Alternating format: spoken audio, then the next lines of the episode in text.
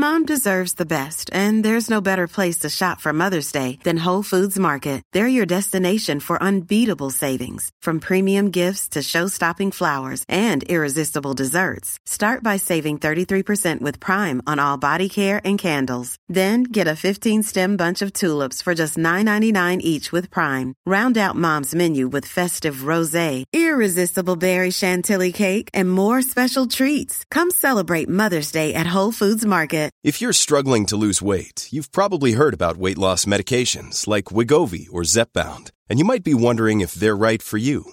Meet PlushCare, a leading telehealth provider with doctors who are there for you day and night to partner with you in your weight loss journey. If you qualify, they can safely prescribe you medication from the comfort of your own home. To get started, visit plushcare.com slash weight loss. That's plushcare.com slash weight loss. plushcare.com slash weight loss. The Gist is brought to you by Harry's, the new shaving company that offers German engineered blades, well designed handles, and shipping right to your door, all at a fraction of the price of other razors. Visit harrys.com and use the promo code The Gist. Thursday, November 6th, 2014. From Slate, it's The Gist. I'm Mike Pesca. And guess what?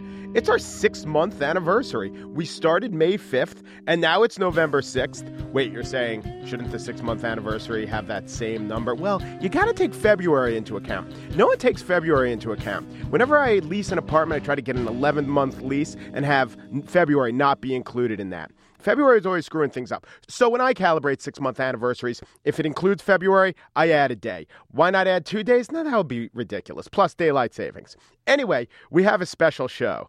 The problem with a best of show, we're thinking, oh, we'll play best of segments. You probably heard the segments. Also, it's a little selfish, a little pat on the backy. So I wanted to be generous.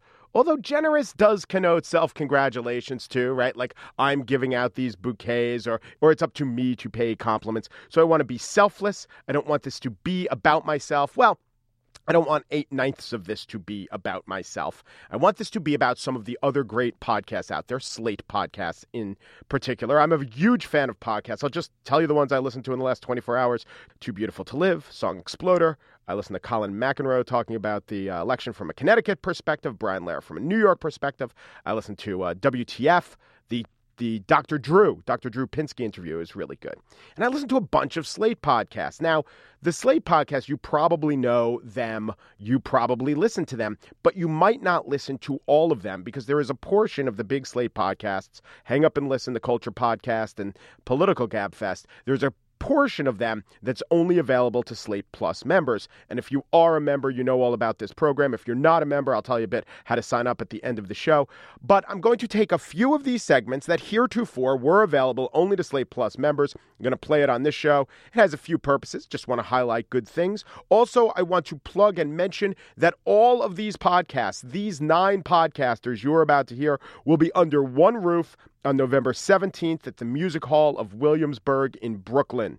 So now I'm bringing them out from their secret caverns. I'm playing a couple good ones, a couple good moments. Let's start with the political gab fest. A few months ago, South Carolina cops arrested a woman for letting her nine year old play on a playground. I talked about it on the gist, and they talked about it on the political gab fest. Turns out the cops arrested this woman. She was working in a McDonald's. She was a single mom. The kid had a cell phone. Seemed like a huge overreaction.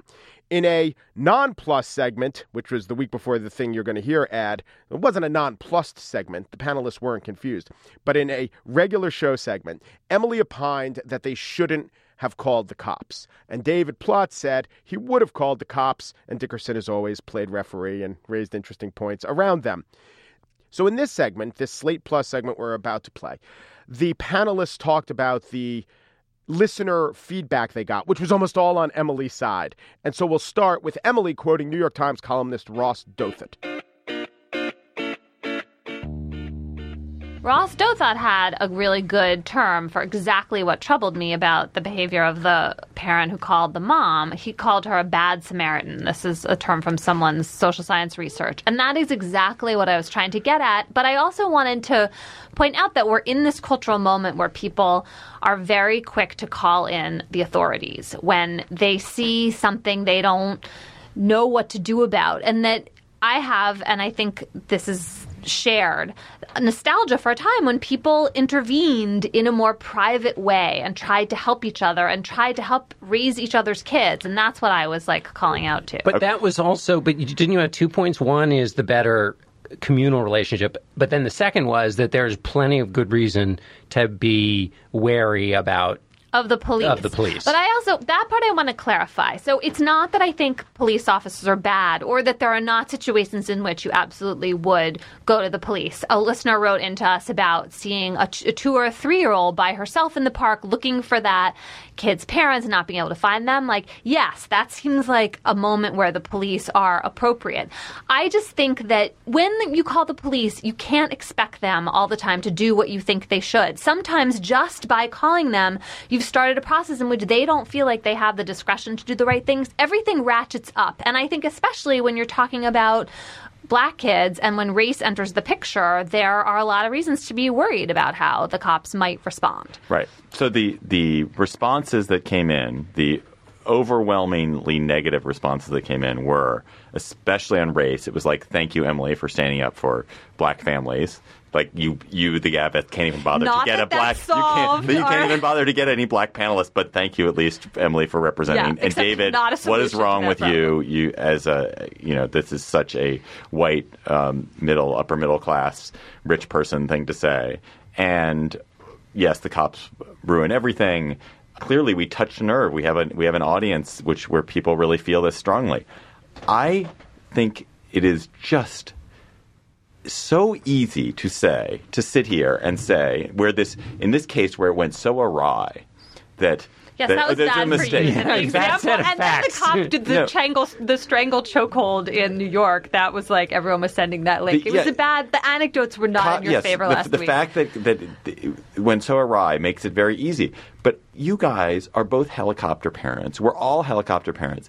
The idea that you that you would leave a nine year old nine year old is not a fifteen year old. A nine year old is not is not even a twelve year old. You would leave a nine year old by herself on a playground, you like keep with no su- changing the sets of facts. I wasn't talking about leaving the nine-year-old on the playground. I was but- talking about trying to figure out. No, you did. You said you said on the show that you would leave the nine year old. You said that that would be better. That you would walk away. So don't don't after you called. The Wait, mom. as a pa- wait, which role is she in? Is she the pa- p- good the, no, Samaritan? the good the Samaritan, parent? the bad Samaritan. It is so hard in this world to find the appropriate thing to do. And I am again, I am not like totally defending whatever this bad Samaritan did because it went awry and it was but if this child is not part of your community, if you call the mom and it doesn't, you know, you don't get an immediate response. If you, it seems to me like a not at all unreasonable to think that calling in the authorities is a better solution than leaving a child alone Yeah, but on this now you've reframed the problem in a way that's in your favor, and that's not the Well, set you of facts. reframed it no in one, your- in your no favor one too tried last to time. call the mother at all in this case. We've no. There's that's not part of the story.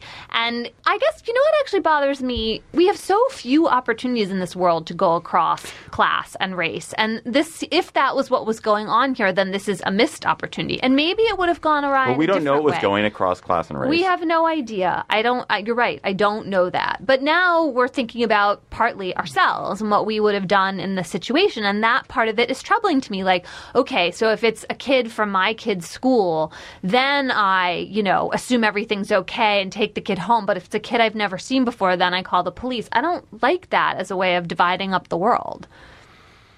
if it's a kid from your kid's school, you you would take a kid home. If you tried to reach the mother, you would try. You would take the kid home. All of us, I think, would probably do the same thing. You would try to reach the mother, you'd speak to the mother, and then, like, depending on what the response or non-response you get, you then you move to a different set of issues. Then you move to a different set. Yes. But if you if you try to reach the mother and you don't reach her, and you feel like you have to leave, then to me, I mean, I think it just depends on the state of the kid. If the kid seems like she's fine and not in distress, I absolutely would leave the child in the park as opposed to calling the police if the kid seems okay. I think that you it is so easy to say that, and you would never ever do that. Uh, you wouldn't do it. You've never walked away. I don't. I mean, that just seems like I, that doesn't seem that hard For- to me. That hard a call to make.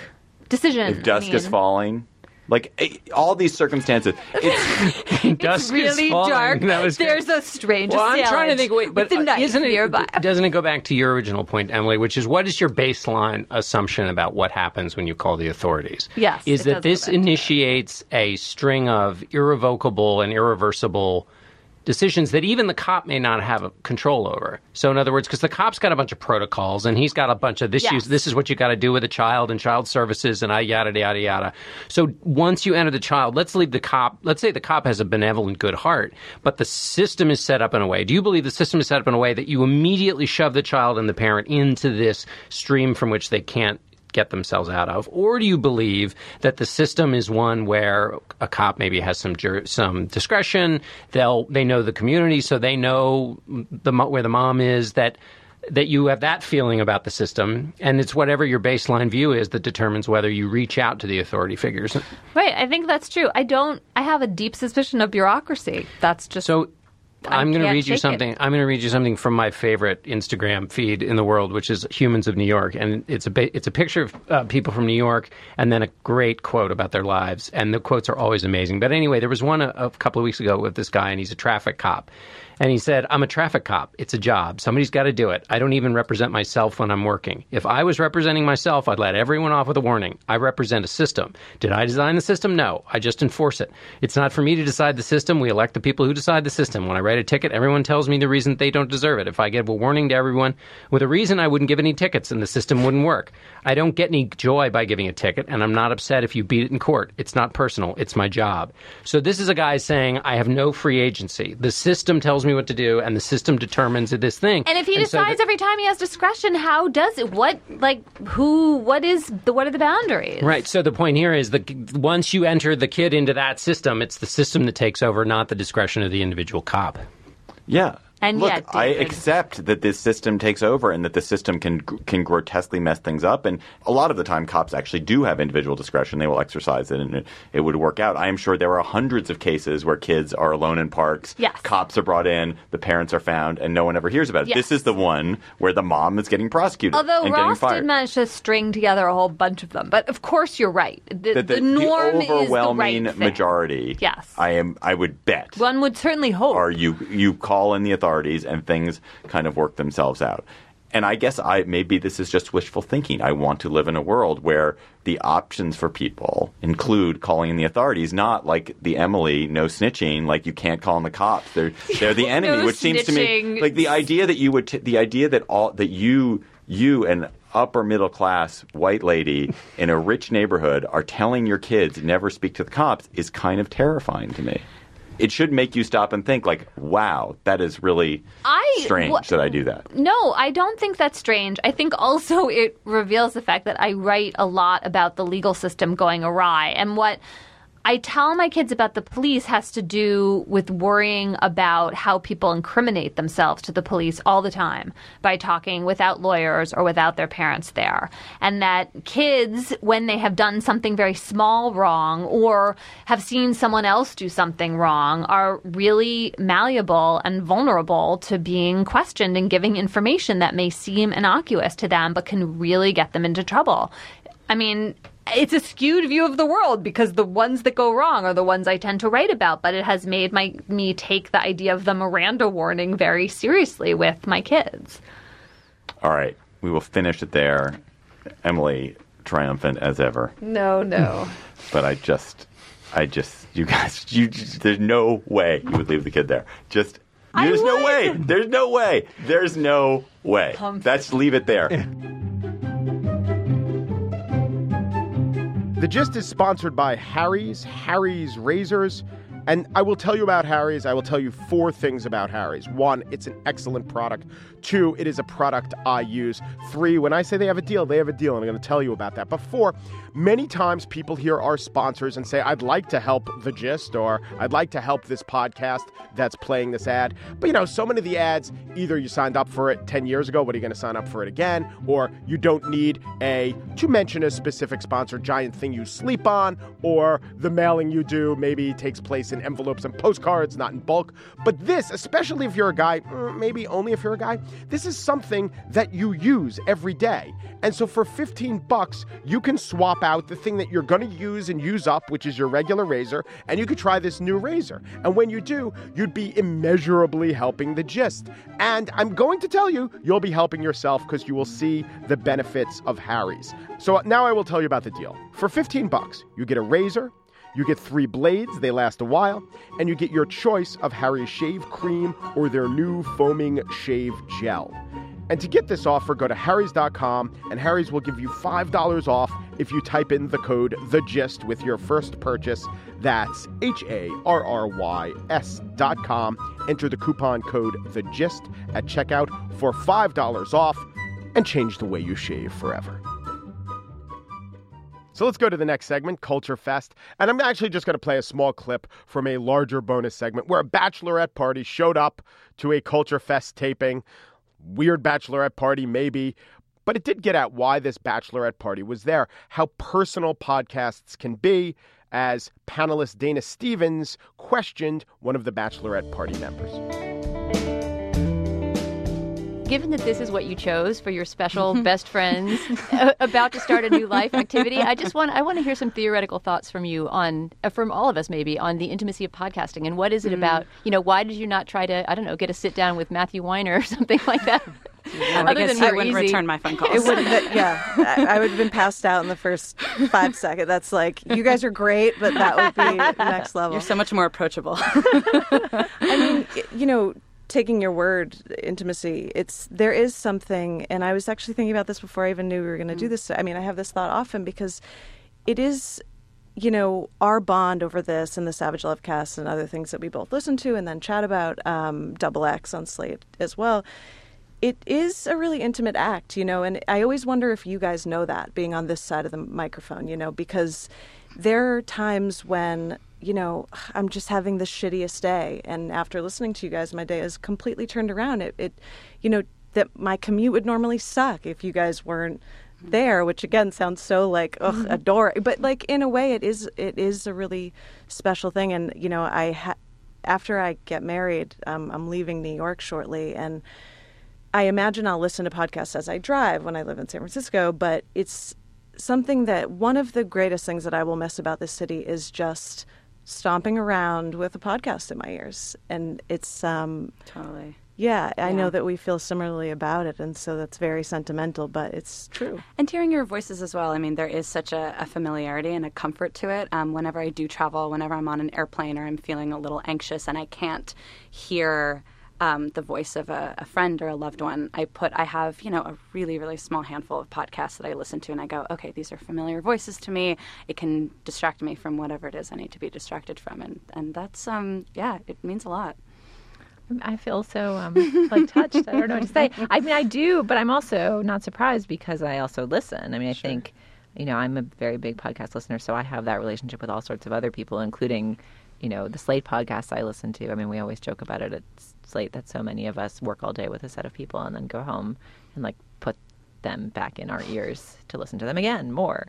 Um, and so I, I know that feeling. Yeah, I have to sort of imagine by the transitive property that how I feel about, you know, for example, hearing John Dickerson's opinion on, on the Slate Political Gabfest. I often will not decide what I think about some hot political topic until Friday when I can hear what he has to say exactly. about it. Oh. And so the idea that we perform that kind of function for anyone is just very touching. It's like know. a joke to us, too, because I'm famously very easily persuaded. Like, as long as the opinion comes from a person that I trust and that it's like well structured or argued, that's like my opinion on it.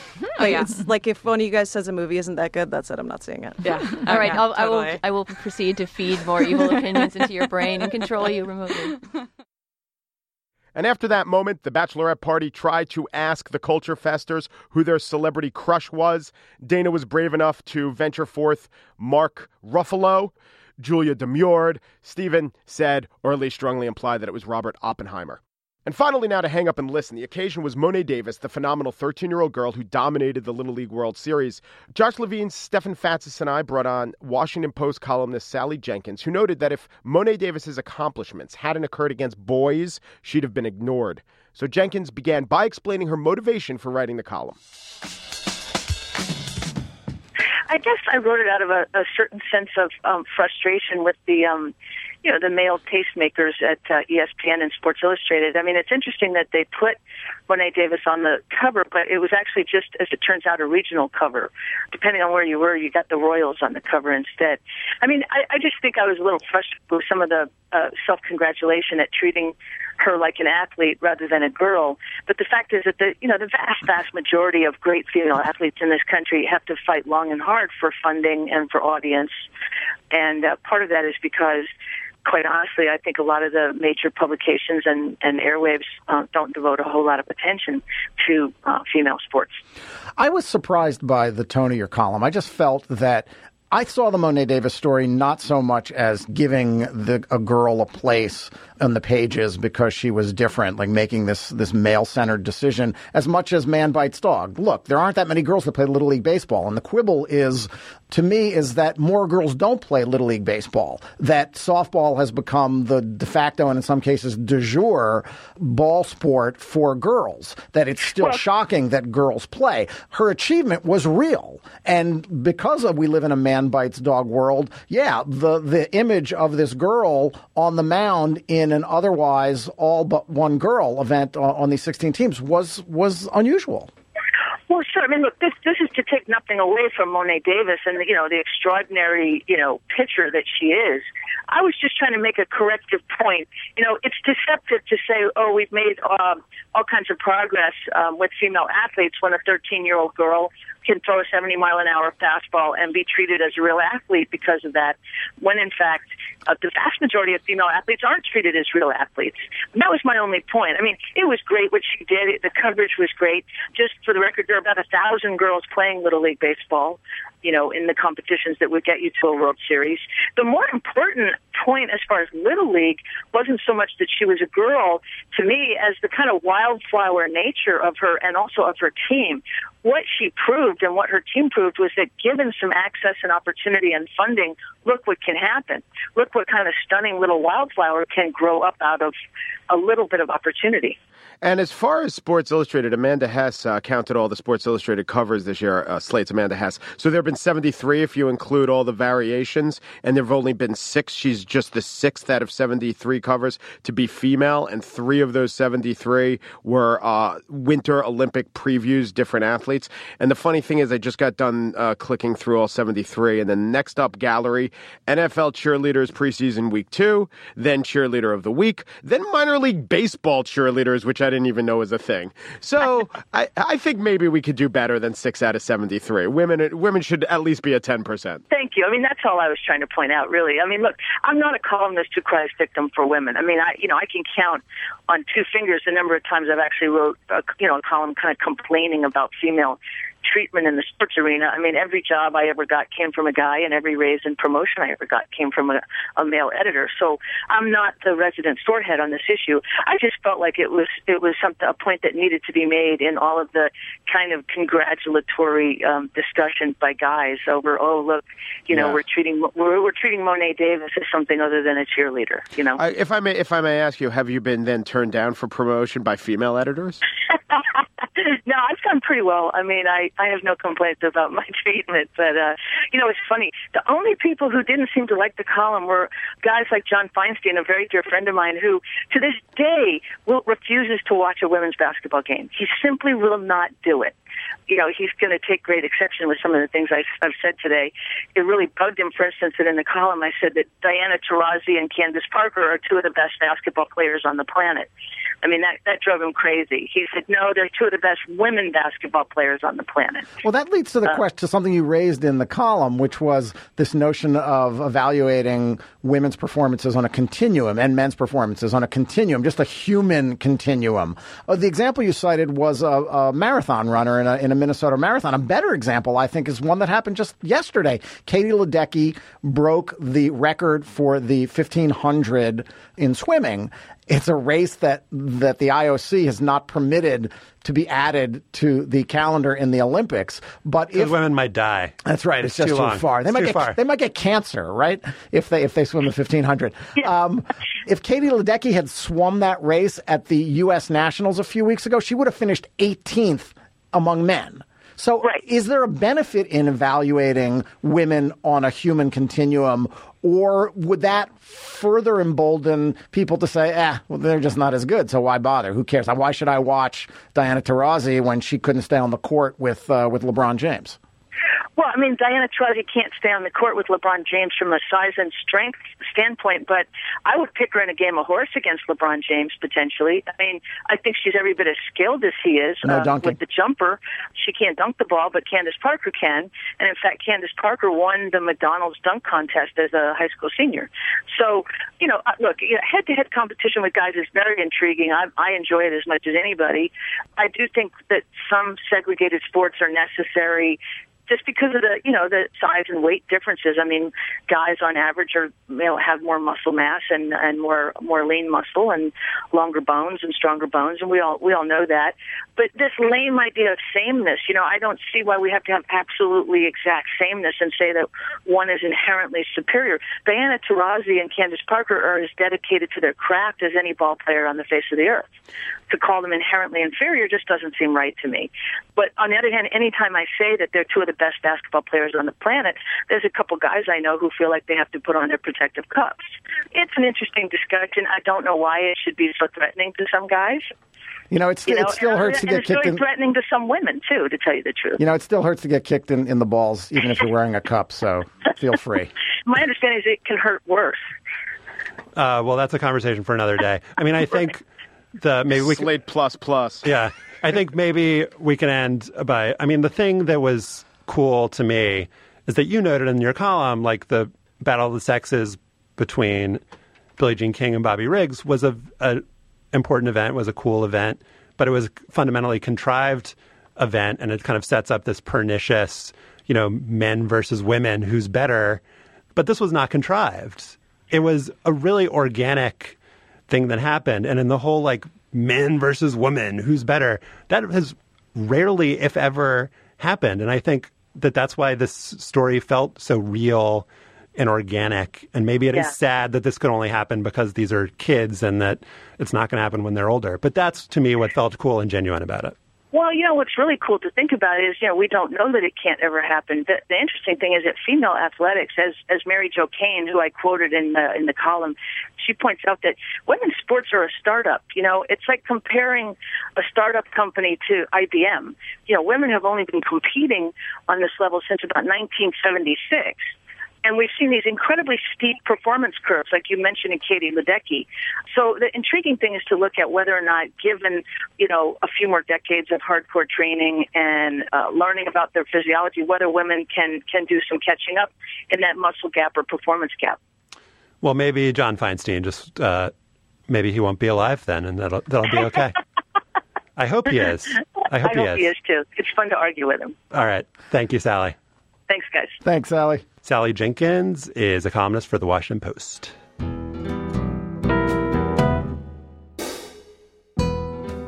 That's it for today's show. Those segments all had producers, people like Mike Vuolo, Ann Heppermann, and Mike Vuolo. This show has a producer. It's Andrea Silenzi. Joel Meyer is the managing editor of Slate Podcast, but he wasn't here when those were podcast. In fact, those were the segments that drew him in. Andy Bowers is executive producer of Slate Podcasts, including the failed experiment for Slate Plus members, where Andy would personally re record every Slate podcast, but in a soothing whisper for bedtime listening.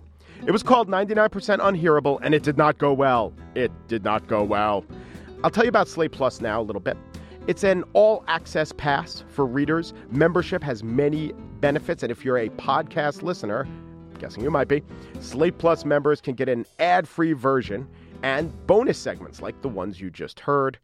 You can sign up at slate.com slash plus, and I'll throw you a free trial for two weeks. That's slate.com slash plus. Also, I'll mention again that all those podcasters you heard will be doing a GabFest Superfest November 17th in Williamsburg, Brooklyn. Tomorrow is an Antan Twig. It is the first half of the second half of an unconventionally accounted for rest of my life. And I got that phrase tattooed on the small of my back. It is not a tramp stamp, people.